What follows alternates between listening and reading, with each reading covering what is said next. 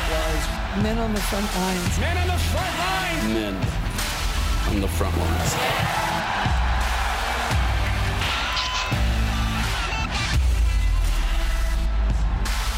We call forth these mighty men of valor. The Lord put a vision in my heart for a new movement amongst men in the body of Christ. The Lord says that I'm going to make champions out of those who would gather unto me.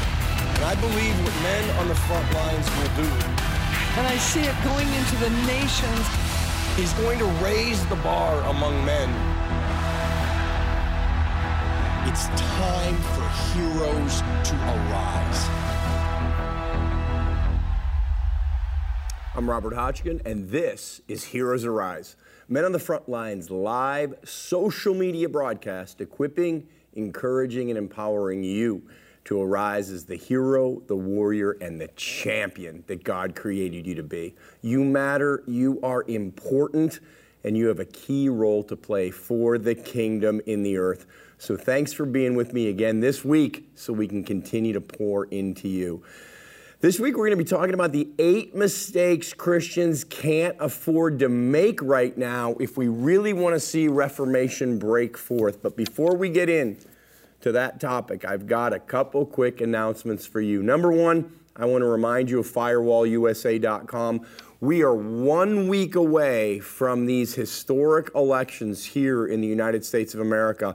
And I want to encourage you go to firewallusa.com and sign up to be part of our 24 7 prayer initiative, praying for the USA, praying into these elections. It's not too late. This last week, we're going to have a great push in the Spirit and prayer and praise and worship are going to play a huge part of it. You can help us make history for Jesus in the USA. We're getting some really encouraging signs. Like yesterday, we had Amy Coney Barrett confirmed as a Supreme Court justice. And you know what? God is not done bringing reformation to the USA. So go to firewallusa.com click the join button. It's super easy. It's a very simple process, and you can sign up for a one hour prayer shift and be part of the 24 7 prayer initiative. And if you're thinking, hey, I don't know if I can pray for an hour, first of all, yes, you can. We make it easy for you. We have got uh, all sorts of prayer points and prayer decrees that'll make it easy for you. But even if you're thinking, I don't know if I can sign up for an hour, do me a favor, go to firewallusa.com, get the prayer points, get the decrees, and simply pray through them whenever you have time. You don't want to miss this historic chance to make history for Jesus in the USA.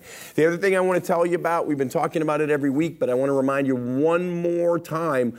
Don't forget to go to the Robert Hotchkin YouTube channel and subscribe. We love that we are reaching thousands and thousands and thousands of you through our social media and streaming media. But we have noticed that on some of our most important shows and most important topics, of course, as the week goes on, they get pushed further and further down all our social media feeds, and it gets harder to find them. So we have got them all up on Robert Hotchkin YouTube channel. We've got playlists for all the Heroes Arise shows, all the Propel shows, all the shows I do for God TV. We have prophetic words. We have mentoring moments. We have all sorts of videos, hundreds and hundreds of videos for you on the Robert Hotchkin YouTube channel, all for free. And if you go there and you subscribe today, you'll be able to find any video anytime you want it really easily. I'd ask you also to share your favorite videos to help us continue to get word out. And similar to the YouTube channel, remember we now have the Heroes Arise podcast on all the usual and expected podcast formats from Apple Podcasts to Spotify to Google Podcasts to all sorts of podcast platforms I haven't even heard of, but I'll get emails saying the Heroes Arise podcast is now on such and such platform. You can take Heroes Arise with you anywhere you go. Just go to your favorite podcast platform and subscribe and share and like and leave a five star review for the Heroes Arise podcast. It does something to the algorithms that I don't fully understand when you subscribe and like and review and give positive reviews to the podcast and the YouTube channel, but it helps get it out there for more people to be encouraged, empowered, and to arise as the champions they were created to be. We're all in this together, so help us get word out. Be our marketing department. Like and share and subscribe the YouTube channel videos and the podcast. All right. Let's get into this week's topic. What I want to talk about is eight mistakes Christians can't afford to make right now. And the reason is because this is a season of reformation. This is a historic time. This is an urgent time. This is a critical time. God is getting ready to bring reformation in the nation, and we want to be a part of that. But to be positioned in Him to be part of the reformation He wants to bring, there are some mistakes we need to avoid making right now. Because here's the reality of it the devil wants to bring reformation too. Actually, we can see in this nation, in society, in our media, in so many different spheres of influence. We can see the reformation the devil's been trying to bring forth. Here's the good news you already know it. God is way bigger, God is sovereign, God is the Lord Almighty, He's invincible in battle. He wants to bring reformation, but remember, You've been part of that plan since day six. He has always been looking for people who are willing to be in relationship with Him, that will co labor with Him with His will, His ways, His plans and purposes to be His dominion stewards in the earth. Now, of course, the enemy wants to sucker you, just like the enemy suckered Adam and Eve, to not participate in the kingdom, but to participate, whether it's in the flesh or even sucker you into participating with the devil's plans. Because of that, God has highlighted for me to share with you eight mistakes Christians cannot afford to make right now. So let's jump right in. Number one mistake we can't afford to make is being disappointed with the world, being disappointed with the nation, or being disappointed with the church. Because here's what happens when you give place to disappointment, you're actually quite literally disappointed appointing yourself. You're taking yourself out of your position, out of your appointment as God's dominion steward in the earth. And now, out of disappointment, you're releasing darkness instead of light. You're releasing the, the, the, the, plans of the enemy fear, frustration, doubt, anger, all that stuff. You're releasing junk out into the atmosphere as opposed to releasing faith and hope and love. You're, when you give place to disappointment, you're not even intentionally doing it, or you might not be aware you're doing it, but what's happening is you're taking on a victim mentality.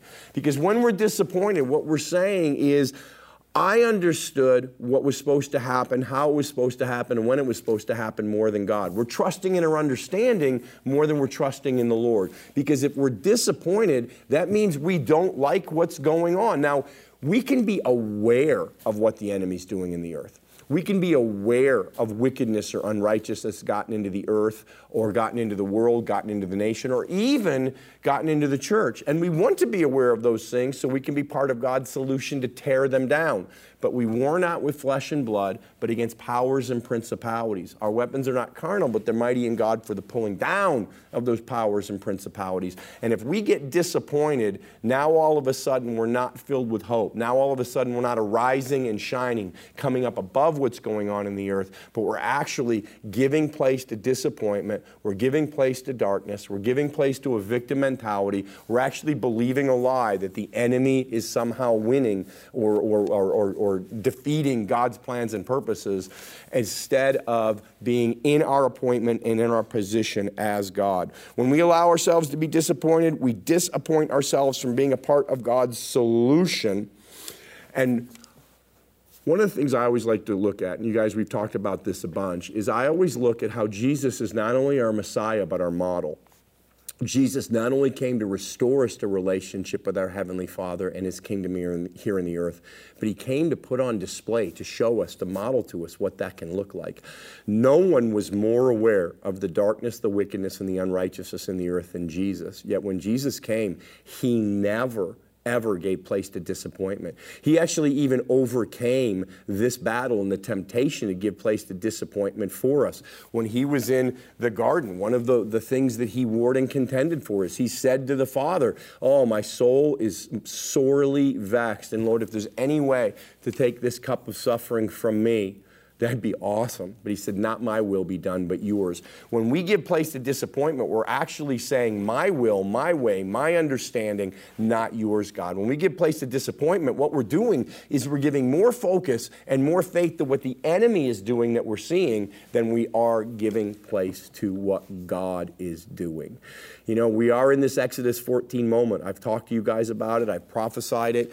And one of the things we have to be aware of is God will allow us to see the enemy clearly, just like in Exodus 14, but it's not so that we cower or we murmur or we complain or we get disappointed or discouraged or frustrated or afraid. It's so that we can clearly see what of the enemy must be overcome so we can partner with God as his solution in the earth. So the first mistake we cannot afford to make is to give place to disappointment with the world with the nation, with our church, with the media, with our government, with a politician. Fill in the blank. If you've given place to disappointment, right now your eyes are open. You're going, oh, I've done that. Thank goodness the blood of Jesus Christ works. You can repent, you can cast it down, and you can say, Lord, I refuse disappointment. I step back into my appointment as your dominion steward in the earth. All right. Mistake number two that we can't afford to make right now thinking that God wants to punish and destroy. And why this is so critical is because, again, if we start to think God wants to punish and destroy, now all of a sudden we become a voice of destruction a voice of devastation as a voice of hope and reformation. Yes, God's tone has changed in this hour. We did a whole show on this, so I won't go too far back into this, but I highly encourage you go back and watch the show. God's tone has changed because his tone has changed. He is wanting to wake us up. He's wanting to get our attention. All those um, dreams and visions that prophets were sharing about the potential devastation that was coming, I actually think that was God. But it wasn't God saying, here's what's coming because I'm so mad at you all, I'm going to bring or allow devastation everywhere. No, He was showing us that so we would wake up and we would pray and we would worship and we would intercede and we will humble ourselves and pray and seek his face and turn from our wicked ways so that we become part of the solution. We need to understand God's tone has changed, but God's heart has not changed. And everything He's saying, even as He's highlighting wickedness and unrighteousness in the earth, it's not so we become these prophets of devastation, these prophets of destruction, this prophet of God is angry at you. No, God is highlighting to us what is happening in the earth and in the church so that we turn from it we turn from our wicked ways and we become part of this solution. God does not want to destroy, God wants to save, God wants to revive, God wants to reform. And if you're thinking I'm being a Pollyanna and I'm just being too positive and not realizing God hates sin and wickedness and unrighteousness, of course God hates sin wickedness and unrighteous. And of course, God wants to deal with it. But if we think things are dark now, imagine how dark they were when the devil still had the keys to this realm.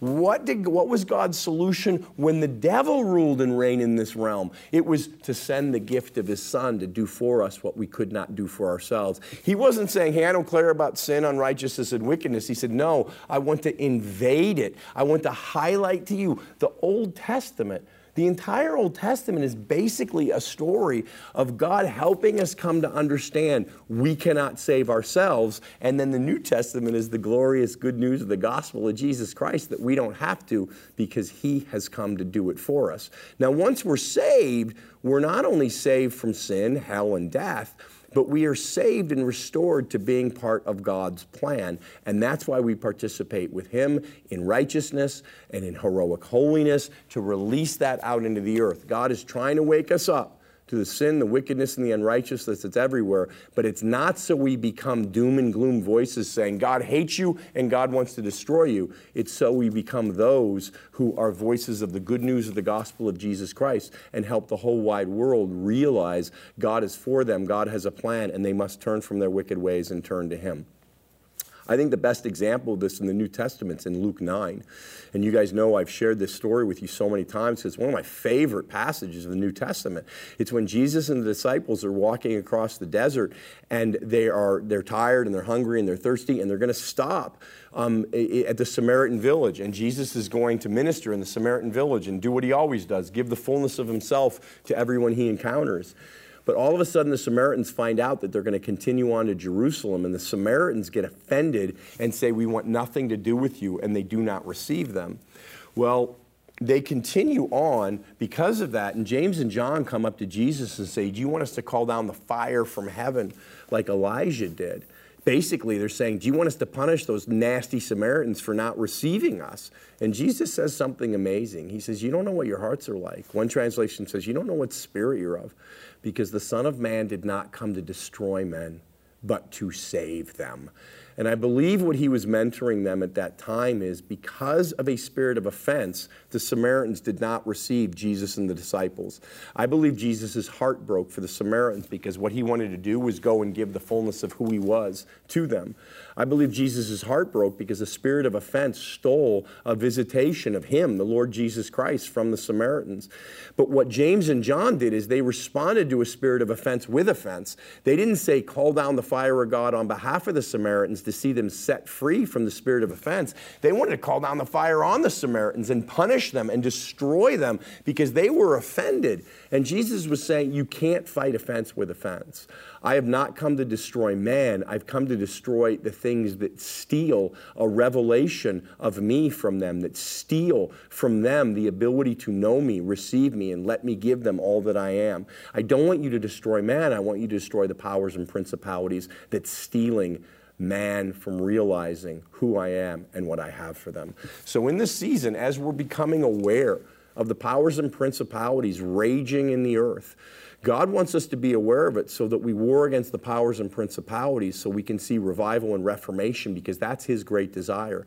God doesn't want to destroy a single nation.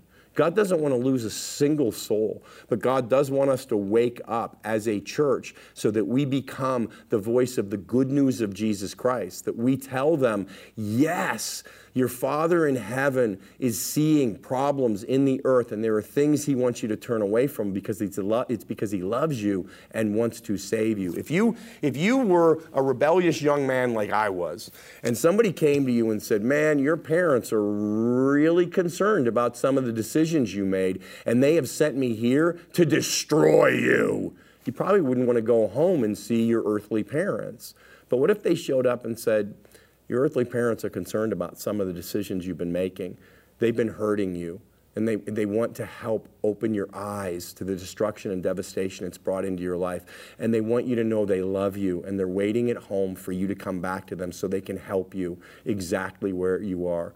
They are not mad at you, they don't want to destroy you, they want to help you, and they really want to open your eyes to the devastation you're bringing into your life and to the lives of those around you. Then you might want to go home and, and, and seek your mom and dad for help. It's the same with God. He's simply trying to open our eyes so that we can help open the eyes of others because He loves them and He doesn't want to destroy them. He wants to save them. All right, so let's talk about mistake number three we can't afford to make.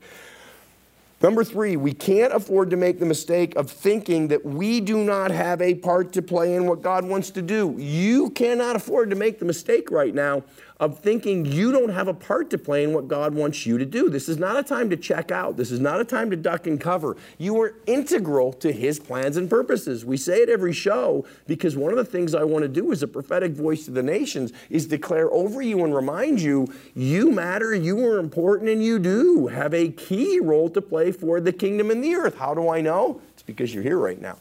I don't mean here watching me watching this show. I mean you are in the earth right here, right now, which means God, who could have manifested you anywhere, anytime, chose to manifest you right here, right now, because since day six, his plan has been for you to be here right now, right here, in the midst of all that's going on, so you can co labor with him to be part of his solution, to make a difference, to operate as dominion steward in the earth.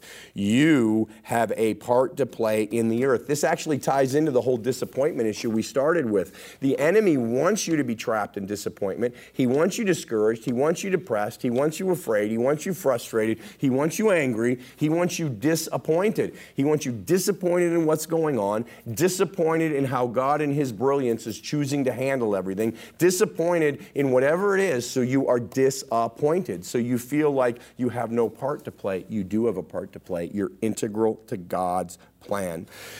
Everything that's going on in the earth right now that could be disappointing, it may have taken us by surprise. But it doesn't take God by surprise. God knew this was all going to happen. That's why He manifested you in the earth here and now, so you could be part of His solution. So don't make the mistake of thinking you don't have a part to play, you don't have a role to play in what God wants to bring forth, that you don't have a part to play in His reformation, you don't have a part to play in the revival that He wants to bring forth in the nation, in your marriage, in your family, in your workplace, in your city. You have an integral part to play. He has placed you there to release light, to release kingdom kingdom order, to bring kingdom solutions, to work miracles, to pray, to fast, to do whatever it takes in the victory that Christ has given you, to share that victory, to operate in that victory, and to release that victory exactly where He has you, exactly where you are. You know, I've been talking to some people lately who what they've been disappointed with is where God has them right now. And they feel like, um, um, how can God possibly use me where I am? Well, Obviously, he can use you where you are. And I don't mean that dismissively, but I'm trying to open your eyes. Obviously, he can use you right where you are because that's where he has you.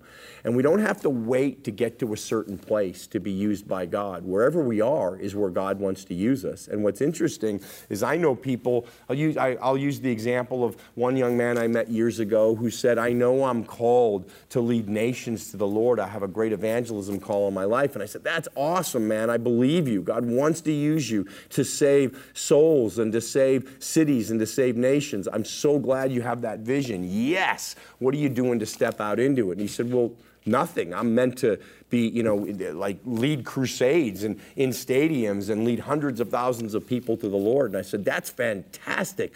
What are you doing to step into it right where you are? Well, I'm just waiting for someone to give me a stadium. Well, God can do that. But my personal experience and what I've watched in all my years of ministry is God, in His brilliance and His goodness and kindness, allows us a journey where we learn how to co labor and cooperate with Him where we are every step of the way to grow in authority, to grow in testimonies, to grow in boldness, to grow in confidence. Because to simply be plopped down in a stadium and, and lead 100,000 people to the Lord, there's a level of spiritual warfare that goes on in that that absolutely God has covered. But you need to learn, like David, David knew, well, God who was with me when I slayed the lion, God who was with me who, when I slayed the bear, God who was with me when I was protecting my flock is the same God who's with me who's going to help me co labor with him to slay Goliath to see Israel set free from the enemy besetting us. So know where you are, because some people feel like, well, if I accept where I am, then I'm never going to get to where I'm going. That's a lie of the enemy. The exact opposite is true. Where you are right now is where God wants to use you right now on the bring on the way to bringing you into everything He created you for. So don't make the mistake of thinking you don't have a part to play in God, what God wants to do. Don't check out right now. Don't get placed in disappointment but check in and say, Lord, how do you want to use me? Because we know one thing for sure, prayer and fasting. Second Chronicles 7:14 is so much of a model for the church right now. We need to pray. We need to humble ourselves. We need to pray. We need to seek God's face. And then we need to allow Him to show us if there's anything in our lives that we need to repent of and turn from. As we do that, we come into a place of even more power for identificational repentance on behalf of the sins of our nation. All right, number four, mistake number four we can't afford to make right now is very timely, and it actually ties in to number three, thinking you don't have a part to play. And this is mistake number four. We cannot afford to make the mistake right now of thinking that our vote does not matter. And I know that we've talked about this, but I'm going to talk about it again. We got one week before the election, and I want to tell you vote and vote for the righteous platform. I have talked to some people lately, Christians lately, who have said, uh, my vote doesn't matter, or I don't want to vote, or I don't think any of the candidates are righteous enough to vote for. And here's the truth no man, no woman is going to be perfectly righteous. All God has to work through is us flawed people. That doesn't mean we make, we make excuses for unrighteousness.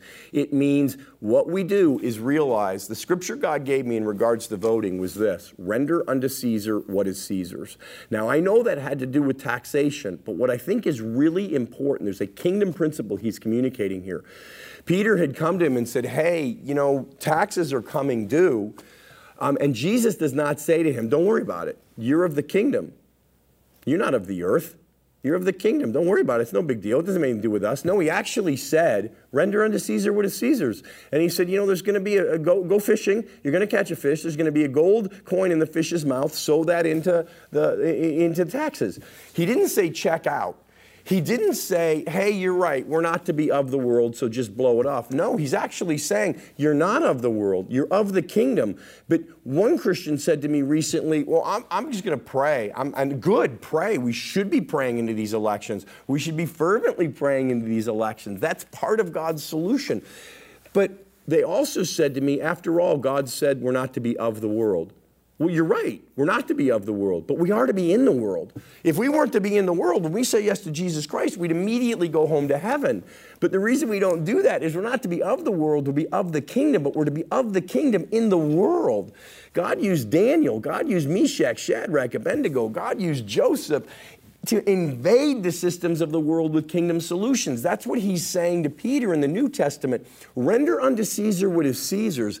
Invade the unrighteous systems of the world with kingdom provision and kingdom solutions. And what we need to do in this hour is realize our vote absolutely matters. I've been declaring this for weeks, if not months, and I'm thrilled to hear that voter turnout in the USA for these elections are hitting historic levels. People are realizing my vote matters.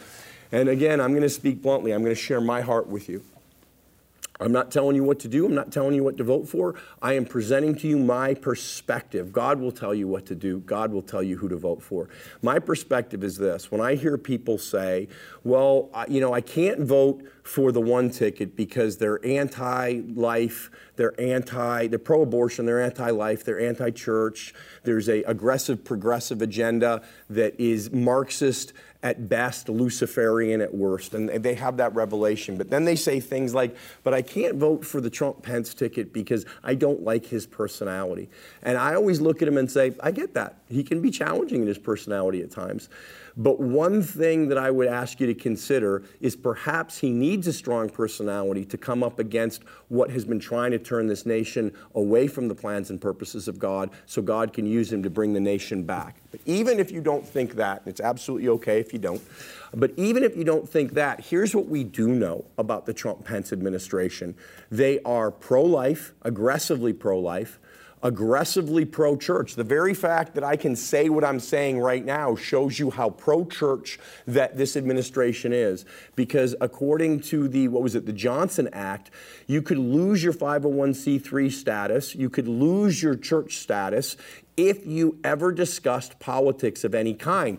President Trump, when he was in office, almost immediately overturned that so churches were free to share their convictions. They were free to share their thoughts. And no, that should not be our focus. Our focus should be Christ and Him crucified.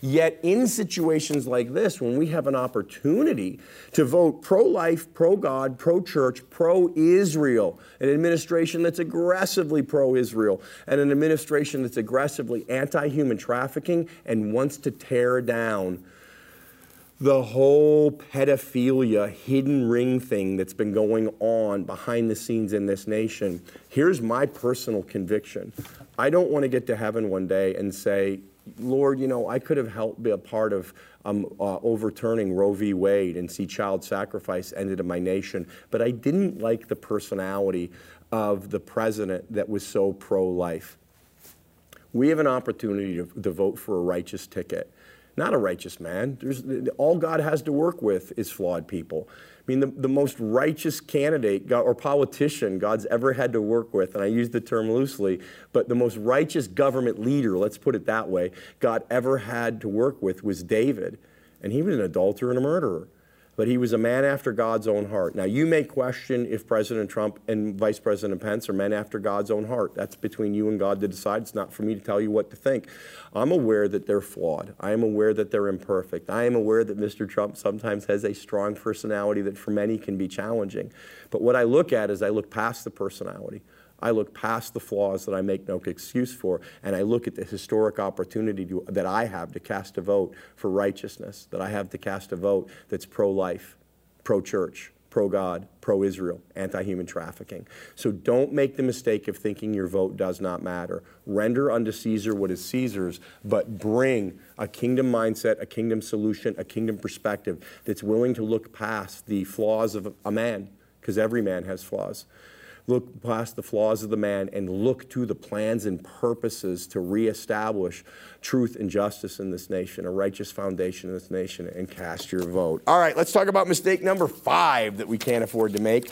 Mistake number five that Christians can't afford to make right now, if we want to position ourselves to be part of God's reformation, is we can't afford to only wield one edge of the sword. And what I mean by that is I look at um, in Revelations 19:15 when the victorious risen Lord is, is empowering the Apostle John a sword comes out of his mouth, and we know that it's a two edged sword. And the two edges of God's sword are love and truth, justice and mercy. And what happens is we tend to get comfortable wielding one edge of the sword over the other. Like we'll wield truth and we'll beat people over the head with the word of God. But then we'll make the mistake of knowing the truth of God's word. But then, like we talked about with mistake number two, we can't afford to think that God is highlighting his truth in this season so we clearly see the lies of the enemy. And that means he wants to bring destruction. No, we want to wield truth. We want to wield the word of God, but we must wield it in love. That's where the power is, because otherwise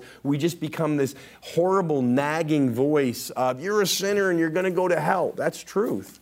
But when we wield that truth, we never compromise the truth. We never compromise the gospel. But when we wield it in love, now all of a sudden people's eyes are opened, but so are their hearts, so that they're willing to receive Jesus Christ. It's the, it's the same with the other edge. We can so wield the love edge that we say, God loves you, He loves you, He loves you, He loves you, He loves you where you are. And that's absolutely true. And people need to know that.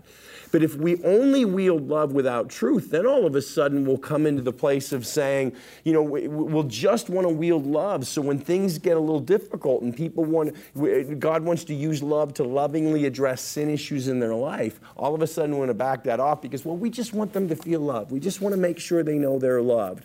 We must operate in truth, but we must operate in truth and love. We must operate and wield both edges of the sword. It's the same with justice and mercy. Yes, God, who is just, wants to highlight the wickedness, the unrighteousness, and the injustice in our nation right now.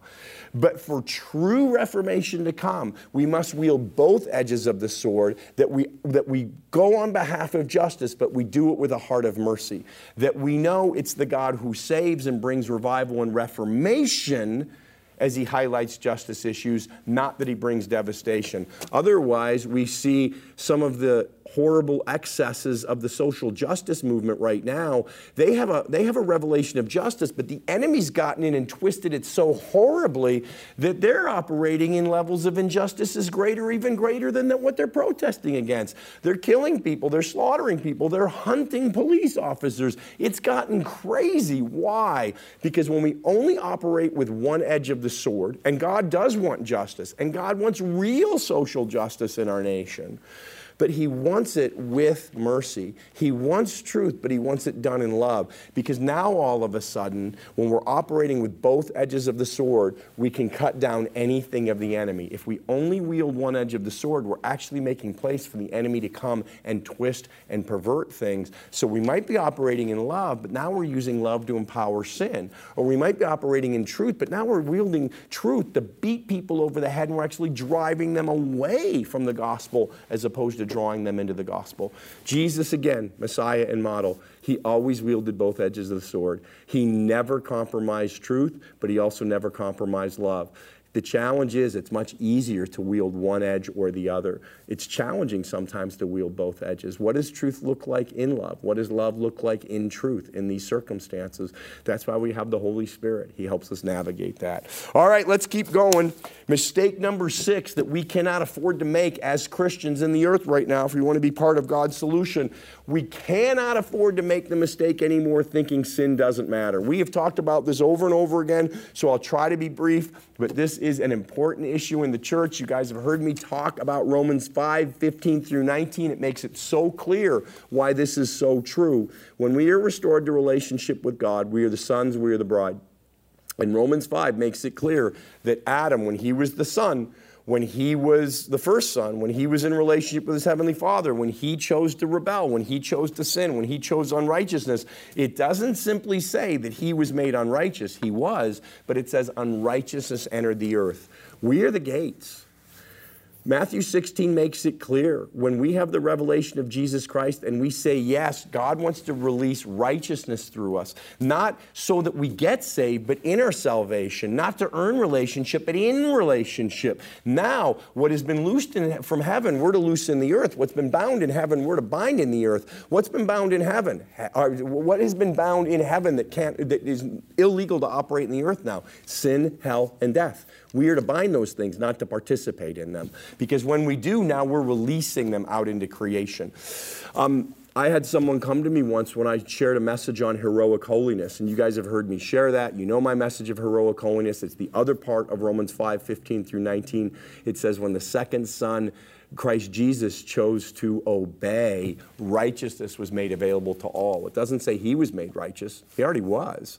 But it says when we who are righteous, who are already in relationship with God, choose righteousness, not to earn something, not to get something, not for favor, not for blessing, not for relationship, but in relationship, in blessing, in authority, when we operate from that place in the fullness of who we are, from the revelation of identity as loved and accepted sons of God no matter what, and then we choose righteousness, it's not to get something we don't have, it's to operate fully in the authority we do have, because it says when Christ Jesus, the second Son, chose to obey, righteousness was released out into the earth. It was made available to all. So when we, as sons, when we, as the bride, when we, as the gates, when we, as dominion stewards in the earth, choose to sin, it's not a question of are we forgiven or not.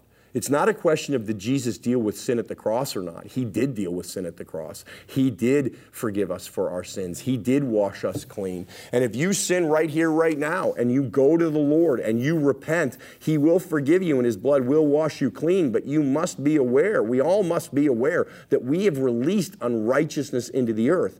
Now, the blood of Jesus Christ can deal with that too, but if we choose righteousness, we become part of God's revival.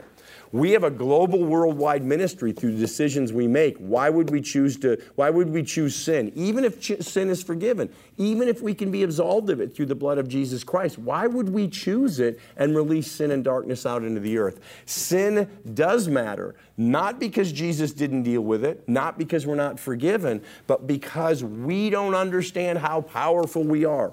When we choose sin, unrighteousness is enter, entering the world. Why does the world look the way it does right now? Because sin has impact. People choose sin. The church has chosen sin in some areas. The good news is the blood of Jesus Christ forgives us, absolves us. We can apply the blood and we can see it all made right and brought into righteousness. But then from that, we choose righteousness to continue to advance the righteous kingdom in the earth. All right. Let's talk about number seven and number eight here quickly. I got to wrap us up today.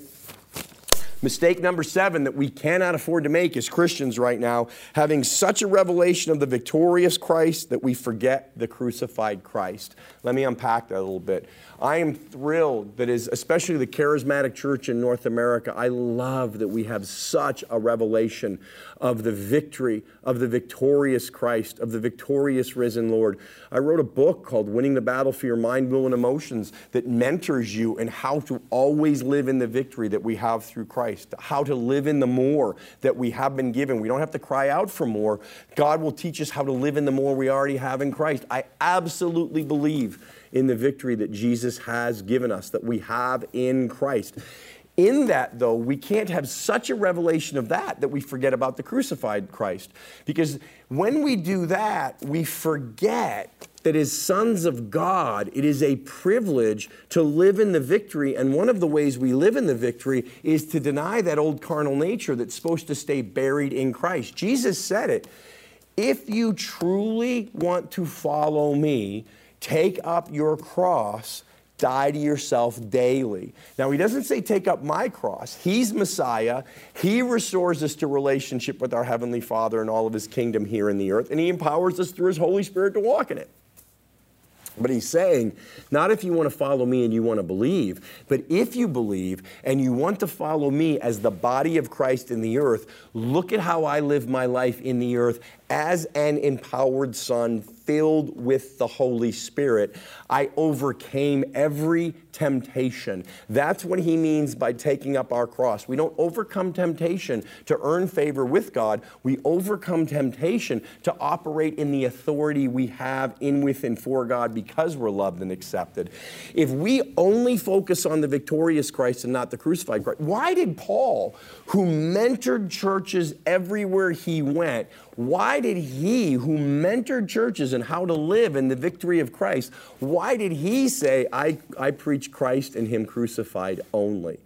He wasn't saying, I'm preaching a message of hang down your head, filthy and dirty sinner, and look at what Jesus had to do for you. No, he's saying, I preach Christ, the victorious risen Lord who dwells within you, who has given you victory, who empowers you to walk in victory, and Him crucified, because part of how we live in, legislate, and execute and advance that victorious kingdom in the earth is to do what He modeled to us, which is die to self in the midst of temptation so we become gloriously alive in Him.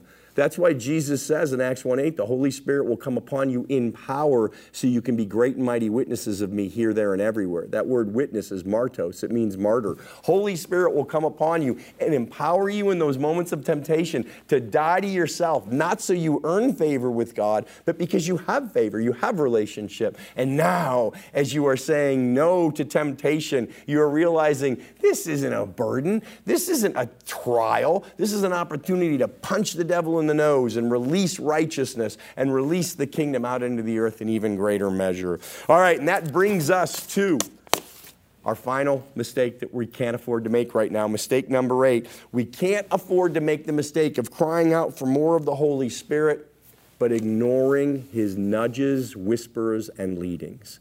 And the reason I think this is important is because while the Holy Spirit comes in power, loves to come in power, loves to come as a mighty wind, loves to come as a fire, loves to come and blow things up, he's brilliant at it.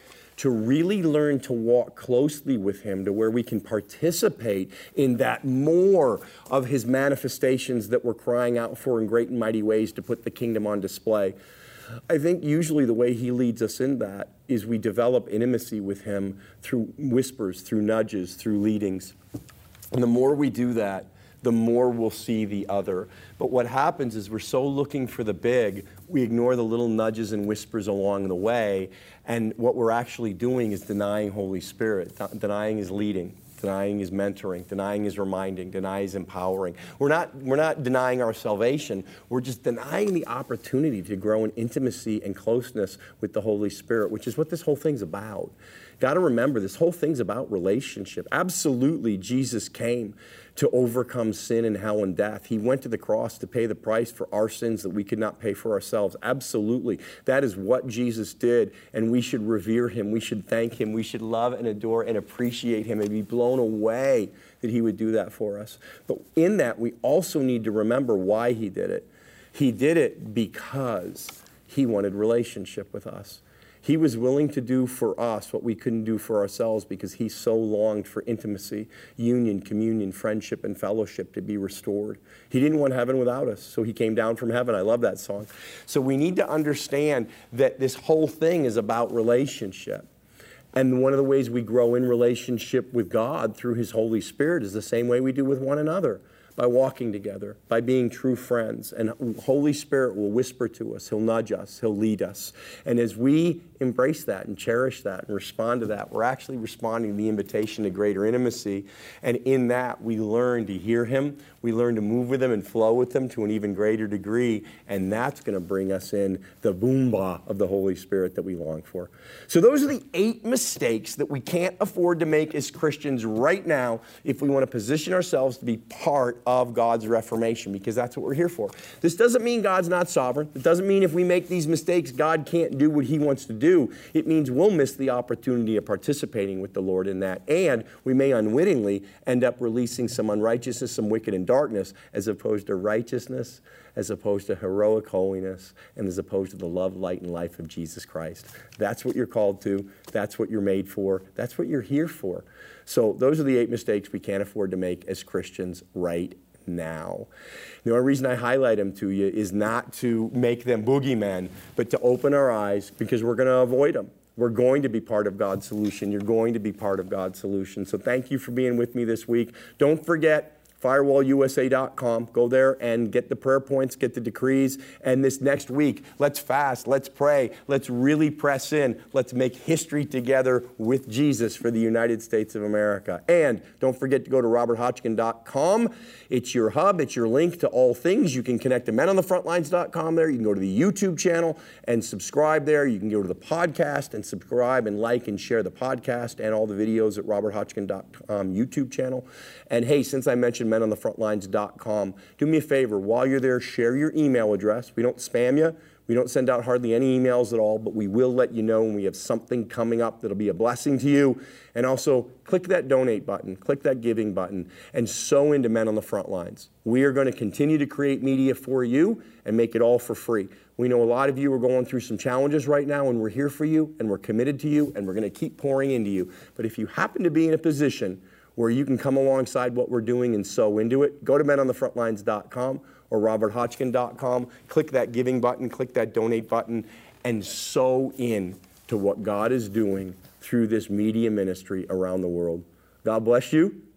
God bless the United States of America. God bless your nation if you're watching from overseas. And I will see you here again for another Heroes Arise soon.